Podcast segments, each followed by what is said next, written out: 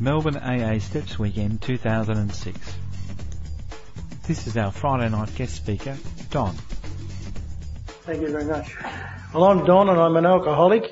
I hope you can see me, hope you can see me down there because, uh, uh, I'm a little bit short one end and I remember they uh, gave me a very flowery reception one time and introduced me and the uh, chairperson said, Don, would you please stand up? I said, I am standing up, you know. yeah, well look, uh, I haven't done this for a while. I'm a bit rusty. I uh, feel a little bit like uh, Elizabeth Taylor's fifth uh, husband. I know what to do, but I'm not sure how to make it interesting. But I'll do my very best. now, look, I never ever, um, I never ever ran into anyone who set out to become an alcoholic, and I certainly didn't. Uh, I came from a family of non-drinkers, really, and they weren't wowsers. They just were not drinkers. My mother never smoked, never swore, never went to church or any of those things, but a good lady.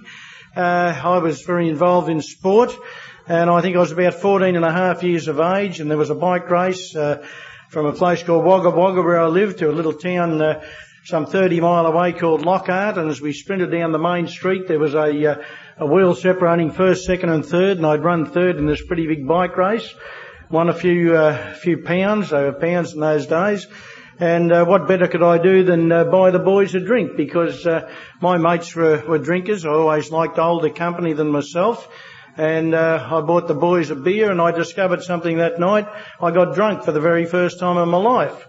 And having experienced that, I uh, I knew the feeling wasn't too good in the finish when I woke up in the morning, and uh, made a decision not to do that anymore. I, I certainly wouldn't stop drinking, but uh, when I did next time, I just wouldn't drink so much and uh, it'd be okay.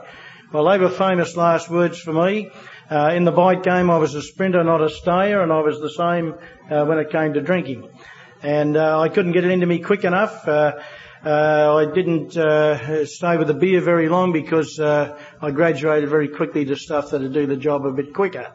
And I found myself at around 19 years of age uh, I'd had a uh, half-hearted suicide attempt. I sat on the end of my bed with a loaded shotgun in my mouth and uh, a bottle of brandy in one hand, a glass in the other, and uh, I'm trying to pull the trigger with my big toe. I've managed to kick my thong off, which wasn't easy, and I'm about to pull the trigger. I've got the shotgun in my mouth, and uh, something says to me, "You know, Don, uh, if you uh, pull that trigger, you've had your last drink." Ooh, oh gee, I said that's a bit serious. So I very carefully unloaded the shotgun, put it back under the bed and went out and got another bottle of brandy. And, uh, uh, you know, things weren't going too good. My mates didn't sort of want to know me by now and that suited me fine because I didn't like them now anyway and, uh, they interfered with my drinking and they used to say strange things. They used to say, you know, Don, you can't drink. I'd say, can't drink? I spend more time at the pub drinking than these blokes do. What do they mean I can't drink? Uh, but I guess they should have explained it a bit better, not that I've taken any notice. But what they meant was, Don, you're the sort of bloke who shouldn't drink because when you drink you change. And uh, of course that was true. Uh, but being an alcoholic, I very quickly found a solution to that. I just gave my mates away and, and did it on my own. And uh, uh, I preferred my own company because people used to go into uh, hotels and they want to play darts and quoits and, you know, I went in there to drink, you know. But anyway, it wasn't too long after this that um, I uh, uh, was getting in a bit of trouble with the grog, and my my mother had remarried, and she'd married of all people a guy who used to play football for Melbourne down here at the old Melbourne Cricket Ground many years ago. A fellow who won the uh, Morris Medal up in a little town called Yarrawonga, and they brought him down here, worked for the Shell Oil Company, etc. And he was the biggest drunk in Wagga Wagga and uh, he uh, went down to a place called Hyder Bray Hospital, which was the first um, uh, hospital, a private hospital in Australia, ever treating alcoholism. And uh, he met a fellow there called Dr. Sylvester Minogue. And Dr. Minogue uh, goes back a long way. Uh, he was a psychiatrist, a Macquarie Street psychiatrist, and he finished up getting into Alcoholics Anonymous himself. But anyway, uh, uh, it was uh, while I worked there in the family business. We had a 24-hour service station, restaurant, motel, and it was while I worked there on my way to Adelaide. I uh, pulled, called, pulled in there one night, called him one night drunk, and uh, uh, he said, "You got any money?" I said, oh, "I'm going to going to Adelaide," you know. And he said, "Well, you got any money?" And I said, "No." He said, "Well." If you wash the dishes, I'll give you a few bob in the morning. You can get on your way. So I did this, drunk of course, and next morning I I didn't get to Adelaide and I stayed and I worked uh, there, which was the greatest thing I ever did because he was a member of Alcoholics Anonymous and uh, uh, he married my mother and uh, I uh, used to go to these Alcoholics Anonymous meetings with him to keep my eye on him because if he hurt my mother, I'd kill him.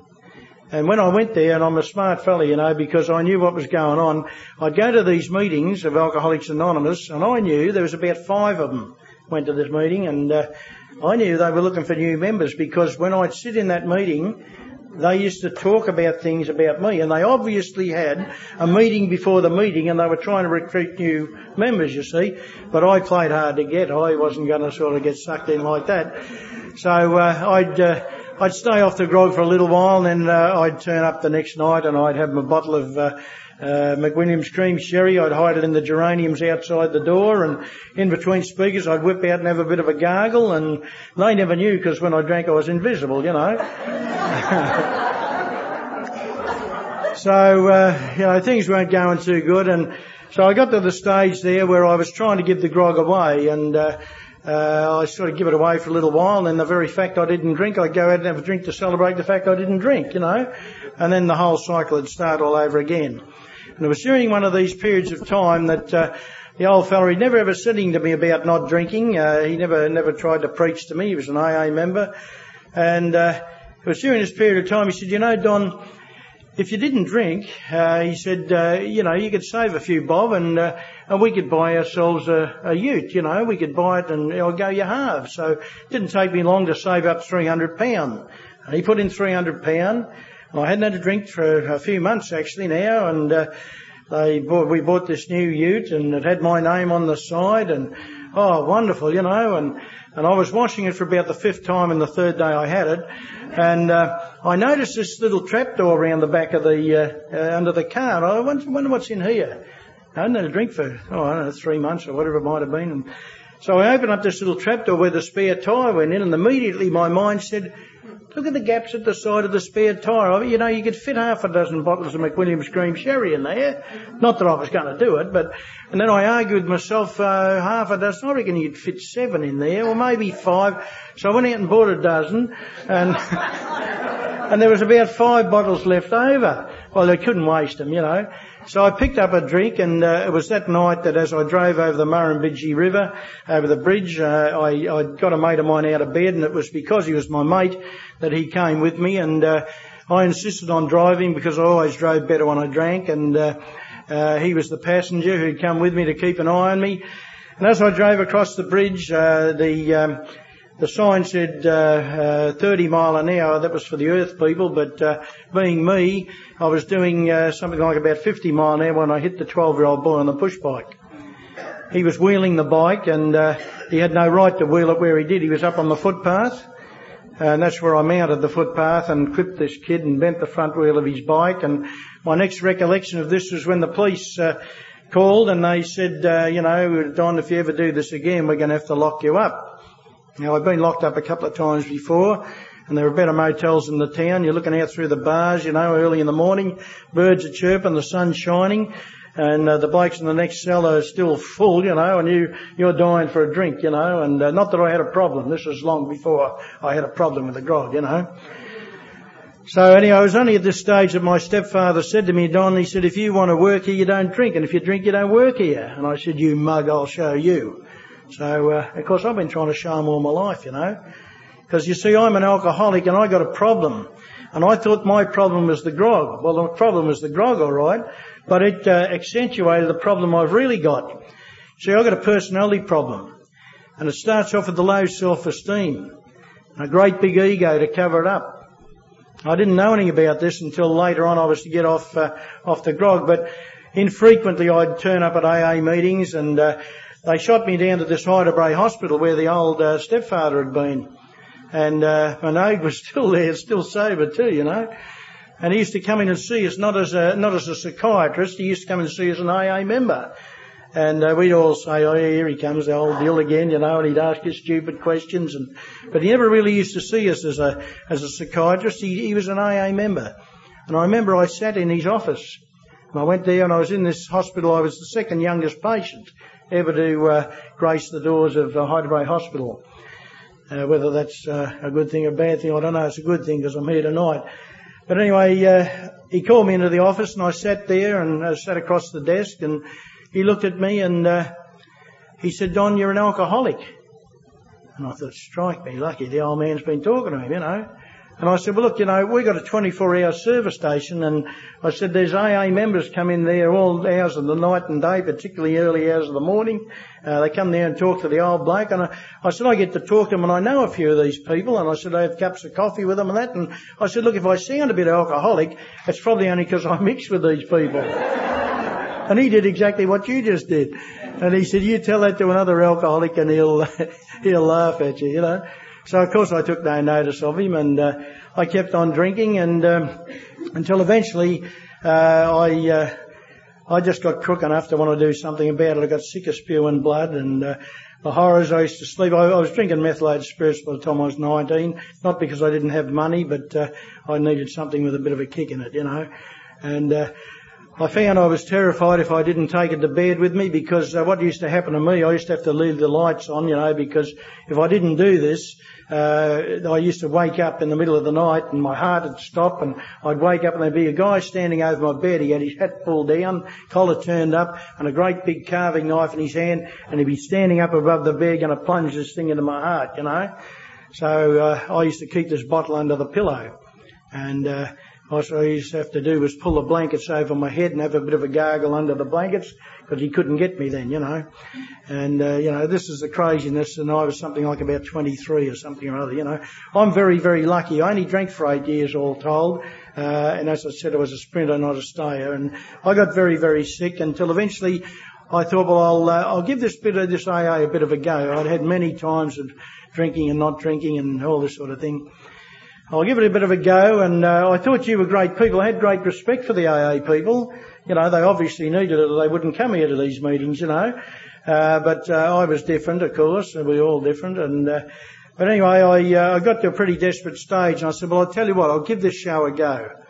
And when it doesn't work, my life uh, will be in your hands, and, and you'll be the people who'll have killed me. You know, I'll give it a go."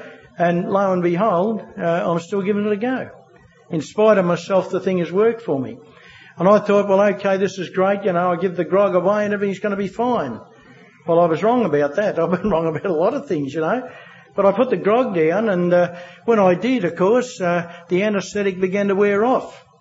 And it was like standing in the middle of the Melbourne cricket ground in the nude with a hundred thousand pairs of eyes perving at me because here I was, naked, so to speak, you know, and, and, and no tranquilizer. And uh, I found the going was pretty tough. And I didn't like what I saw and I couldn't look in the mirror because, you know, all these things came back to me, or not all of them, thank goodness, but some of them did. And I found out I wasn't the hot shot I thought I was. And you know, this thing up here, I often refer to it as the mirror. You know, I look into this thing and I see things, and of course having defects of character, you're not allowed to have them because if I'm not perfectly perfect, then I'm perfectly no good. Well, I found out things like uh, I was part of the family, but I didn't really belong. Please, love me, get out of my life. I'm no good. Reject them before they have the chance to reject you. You know? And these are called defects of character. And I found out other things too. I had a shocking violent temper. And, uh, I was all twisted up in a lot of ways with a lot of things, you know.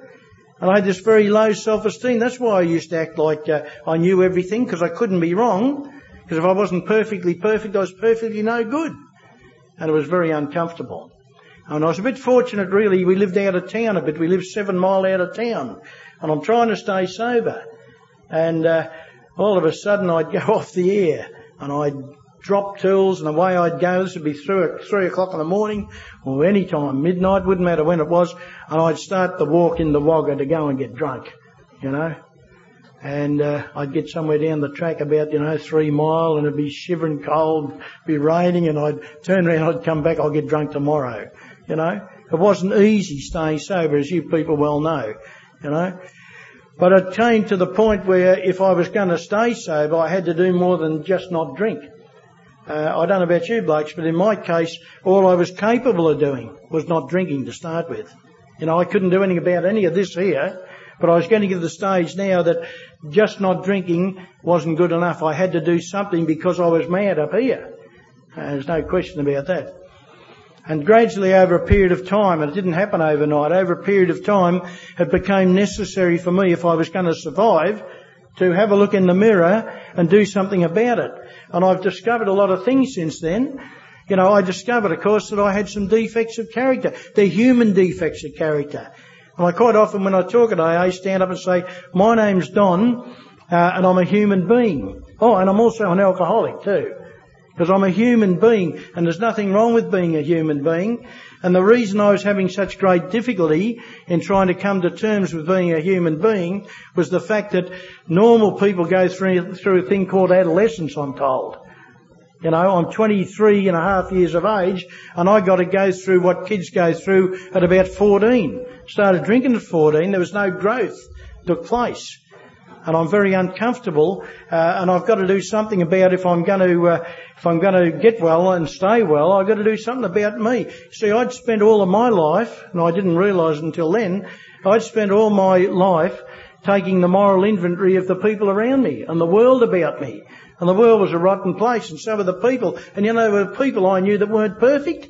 They were so disappointing. You know, I was depending on them. If they couldn't get it right, well, I'll stuff them all. I'll go and get drunk, you know uh, I had to do something about growing up, and this is what it's all about. And it's a very successful prescription for the said ailment. And you know, uh, this is the most predictable illness in the world. It's so predictable, uh, predictably unpredictable, if you like, but so predictable. Uh, you know, if you do certain things, you'll get well and you'll stay well. If you don't do certain things, you've got to have a relapse. And the relapse comes because you don't take the medication. And to me, this is the medication. And I have a treatable illness, would you believe? And I was reminded again about it today. I'm walking through a shopping centre and there was a, a, gentleman there leading this young lady. She had a white walking stick and her eyes were closed and she was fumbling around. And I said to yourself, you know, what about you, Don? You got a treatable illness. You know? And I was, uh, you know, humbled. I've been humbled a lot around this program, and I can remember when I worked back in the old days at Warburton there. We had a young fellow there, he was one of twins. Uh, his brother was a footballer, he was a fisherman, he was a, a man's man, he built his own house, only a young bloke, and they were twins. And the other guy that worked at the hospital there, he was born spastic. He was one of the, he was the other twin and they created a job for him at the hospital and he was uh, bright enough to know that anyone could have done it. They gave him a job typing with one finger, you know, and, and he used to get round on these, uh, these crutches, you know, and, and, uh, you know, poor little fella. And he came to me one day and he said, Don, would you sponsor me? And I said, of course I would, Jeff. What are you going to do, mate? A readathon. No, mate, he said, I'm going to go for a walk, he said, out to East Warburton to raise money for the people in the islands, the crippled people who have no wheelchairs. I want to raise some money for them. And that little folk dragged his little crippled legs all the way up to East Warburton and back again on his crutches and it took him all day to go the five mile. And I'm bitching and whinging that I can't have a drink. Poor me, poor me. I've got a treatable illness. And you know, is it worthwhile treating? Well, there were times when, uh, way back, when I didn't think it was, I was so full of self-pity. But today, you know, life is good, and this is coming from the, the bloke that had the, the shotgun in his mouth going to blow his head off, you know, because life was a rotten, stinking thing. Didn't want to be in it. Well, you know, today, it's a wonderful life. I've got my wife with me here tonight, and, uh, She's a lovely lady. And I got to the stage there in sobriety too. I'm getting romantic there. oh, well, it is that time of night as well. but I got this lovely wife with me and I, and I got to the stage, you know, just as this is a progressive illness, it's a progressive recovery. And the things that happened to me and are still happening to me today, you know. And I, I wake up at, uh, at, at, one stage in my sobriety, it was alright to be lonely and it's quite normal to, to want a, a mate in life. And I spoke to my mate up here, my, my mate, uh, God, as I've come to understand, because, you know, uh, I had some big trouble with God when I came here. That's part of that program there. And I thought it was a religious turnout. That's what I, I expected when I came to AA, you know. And I couldn't uh, tap into this thing here about uh, came to believe in a power grain myself. It says came to believe, by the way. Didn't say as a prerequisite to getting well, you got to be uh, believing in God. Because had that been the case, I'd be dead years ago. But it came to believe, and in fact, I think I was sober something like about, I don't know, I think it was something like three or four years when humility came into my life and I had a talk to this God and I said, I'll tell you what I'll do, sport. I'll give you one more chance to get into my life. and if you stuff it up this time, you're out forever. And he trembled with fear, you know. Sure he did. But you know, I got to the stage where we became on talking terms and I said, hey listen, I'm pretty lonely. I said, you know, uh, is there a, a, lovely lady out there somewhere that would want a, a, a bald-headed old dill like me? I got the most wonderful lady sitting with me here tonight. We've only been married something like, I think, 44 years. It only seems like 60, but 45 years. and I've got three kids. I've got three kids and I've got four grandchildren. These are the bonuses. You know, this was the town drunk. One of my mates said to my wife one day, she, he said, could I ask you a question, Jen? Well, she said, if I can answer it. She said, uh, he said to her, well, uh, did you know Don when he was drinking? No, she said, I didn't. Fortunately, he was sober when we got together. And he well, I often wondered what a nice girl like you was doing with a bloke like him. and quite rightly so too, you know. But anyway, as I said, this is a progressive recovery. And uh, that's the appropriate medication. The first thing I had to do was to accept the fact that I had a problem with the grog, and that wasn't easy because I got pride. You know, I'm like every other alcoholic. I got double dose of pride Too lots of love and hate and guilt and fear and low self-esteem and uh, big ego. All these things, you know, it's as if we lined up in the queue twice and got two lots, you know, and it makes it awful hard to handle. It's hard enough for the people with one lot, you know. But there's a program for me to work on and, and getting to the stage where I recognised and accepted the fact that my life was unmanageable. Oh, and by the way, I also had a drinking problem too, but my life was unmanageable. And if I wanted manageability in my life, then I needed a program better than the one I was using because uh, my program kept getting me drunk. and I came to believe the power greater than myself. And for me in the beginning, the power greater than me, uh, no, it's alright. Yeah, I always cough, get excited. uh, the power greater than, uh, than me, uh, uh, I needed in my life to, to get some sanity in here. See, I didn't accept in the beginning I was insane. You blokes were. But I wasn't insane. I was just, you know, I, I, was just a real good guy having a stiff trot. I was a genius. I was very humble about it. I couldn't help it. It's awful when you're born a genius, you know. But I needed to get some sanity in here. Because if I was going to stay sober, if I was going to stay mad, like I was, I'm going to get drunk again. I need some sanity. And as you can see, I'm still working on it. I haven't quite got it, but it doesn't matter, you know. And I found out I wasn't perfect. It's all right not to be perfect. You know, you ever met a perfect person? They're nothing but a pain in the butt because, are they? It's nothing worse, you know. And, and that's why I couldn't have friends. Because they weren't perfect. They'd, every time I'd let someone into my life, they would let me down. Stuff I'll go it alone, you know. But I've got, I've got hundreds of imperfect friends today. Just like me. You know, they're imperfect and that's fine. They're human beings. And so the whole thing, without me going through it, you know what it's all about up there. And, and this all comes about, and this is what this weekend's about. And it's wonderful. I was fortunate enough to be here last year too. And, uh, you know, what a wonderful thing it is. And I want to say something, and please don't misunderstand me because you'll think I'm a male chauvinist, and I don't mean to say that. But I looked around here tonight and I said to my wife, uh, how wonderful it was to see so many women here. Because I'm old enough and been around long enough to remember that if you saw a woman at an AA meeting, Believe me, she was pretty old and she'd been round the traps. She'd been at every institution around Sydney and everywhere else it might have been. There weren't too many women around.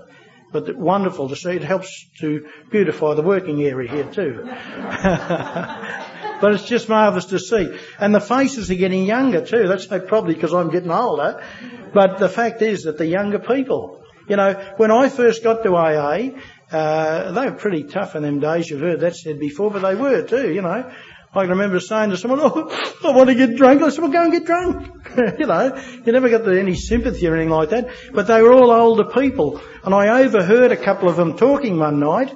And they were talking about a, a friend that, uh, that I knew who had come to AA to get off the grog. And, And uh, they weren't, I thought they were running him down, but they weren't really. But they were just talking about this bloke, and I heard them say, well, the trouble is with Peter, you know, think he's too young to get this. And Peter was 38 or something. And they thought he was too young. Because the people around AA in those days, they were, you know, people in their, in their 60s and, and whatever else, late 60s, all that sort of stuff, you know.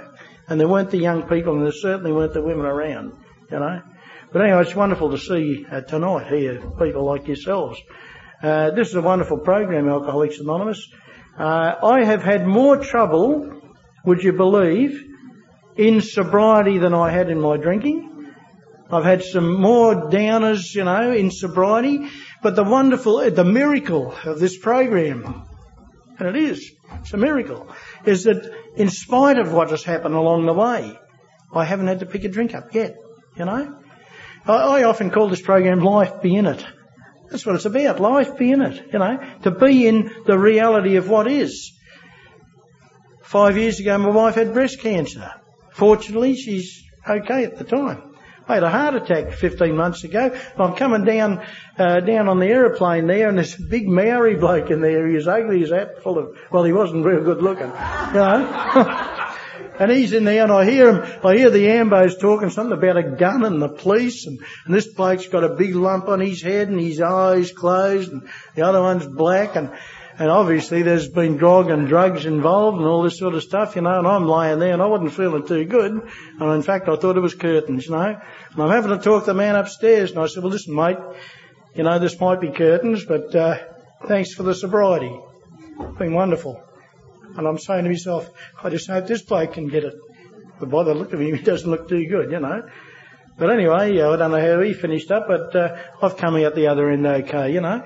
But no matter what happens, and this is what the old timers used to say, uh, you know, no matter what happens, a drink won't fix it. And it's true, a drink will not fix no matter what it is, you know. And, and that's how it's been for me. And, and that's the thing I, I grabbed hold of anyway was uh, a, a day at a time. Just don't pick up the first drink. It's only the first drink. It's not the hundredth drink. It's the first drink that does the death for me anyway. And if I don't pick up the first drink, whether it's a good day or a bad day, doesn't matter. If I don't pick up the first drink, I can't get drunk. And these were the simple things you people taught me around AA. And, uh, you know, I, I wouldn't, I wouldn't swap what I got and yet I can, you know. Because my disease lurks in the background. It just stands behind me. Uh, it will not be satisfied until it takes my life. But I don't live in fear. I don't, haven't stopped drinking because of fear. You know, and, and I couldn't think tonight of anything worse than picking up a drink. You know, in fact, it doesn't even enter my mind these days. Uh, I still do uh, what I always have done. Uh, I uh, I don't unnecessarily put myself in the firing line. You know, and yet at the same time, it, you know, talks about it in the big book. I've still got to live life with normal people out there. Uh, but I choose very carefully what I do and most of my mates, in fact I was playing golf with some of the boys the other day and they like a beer. They get round halfway round, they go into the, uh, the clubhouse and get a beer and one of them said to me only just the other day, he said, can you remember what it was like when you're drinking, Don? I said, yeah, that's why I don't. I can remember. And I can remember also back in the old town of Warburton there, they used to have, uh, we used to have the meeting in the courthouse, which was the RSL hall. And uh, quite purposely, we used to turn on the switch, and the light used to come up above the judge's desk. You know, the old judge used to be there was the courthouse. You know, many of us were familiar with it long before we got to AA. But we turned the switch on, and, and there to be was the RSL hall, lest we forget. You know, and that's what I come here for, lest we forget. I lest I forget. You know, and uh, Alky's got very convenient forgetteries if you if you don't do something about it. You know. But anyway, life's pretty good, and that's coming from the lips of the bloke who tried to blow his head off. And, and as Al Jolson once said, you know, you ain't heard nothing, nothing yet, you know. And someone here said to me tonight uh, over there, he said, I don't know, he said, it seems to be getting better. Well, it does get better too, you know. If you don't pick up a drink and you work the program to the best of your ability, you know, things improve. My ability to cope with reality has improved. That's what it's all about. I'm not under the pressure. And most of the pressure I broke down under is the same as the pressure you broke down under. It wasn't the war in Iraq or the way mum and dad brought me up or the town I lived in. Most of the pressure I break down under is the pressure I put on me. You know? So today I don't have to compete with anyone or anything. I just plug along a day at a time, give out the pubs, uh, the pubs and the clubs and whatever else uh, when I don't have to be there unnecessarily and whatever else. And uh, you know, life is wonderful. I, I love life. Fair income, I do. I don't know, just a day at a time. I hope I've got plenty left. If I haven't, I've had a wonderful time over this uh, period of time that I've been around.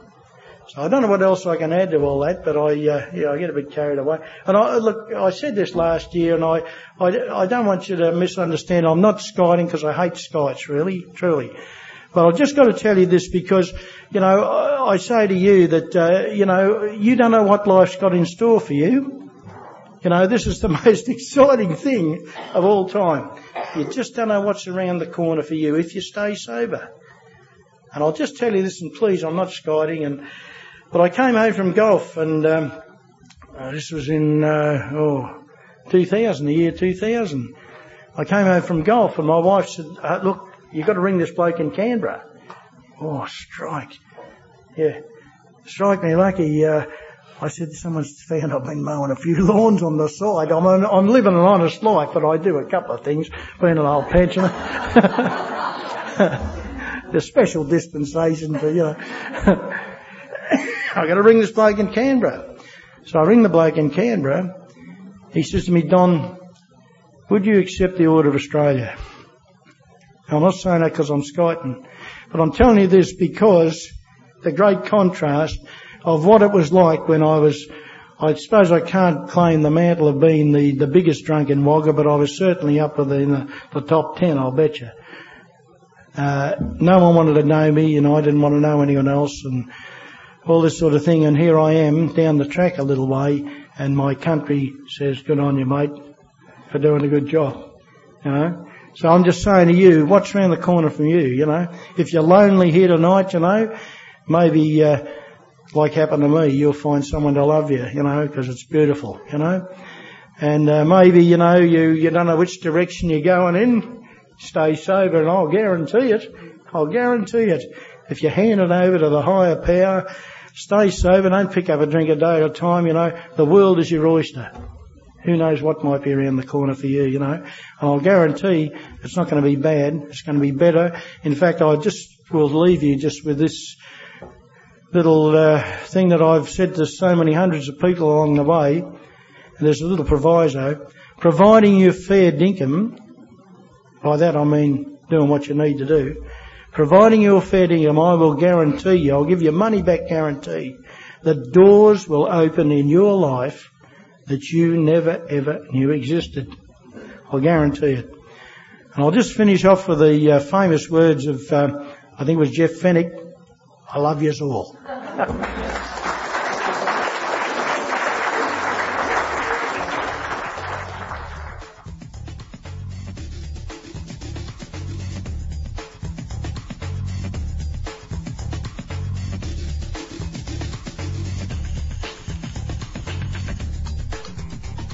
Information about the annual Melbourne Alcoholics Anonymous Steps Weekend is available from www.stepsweekend.aagroup.org.au. Thanks for letting us share.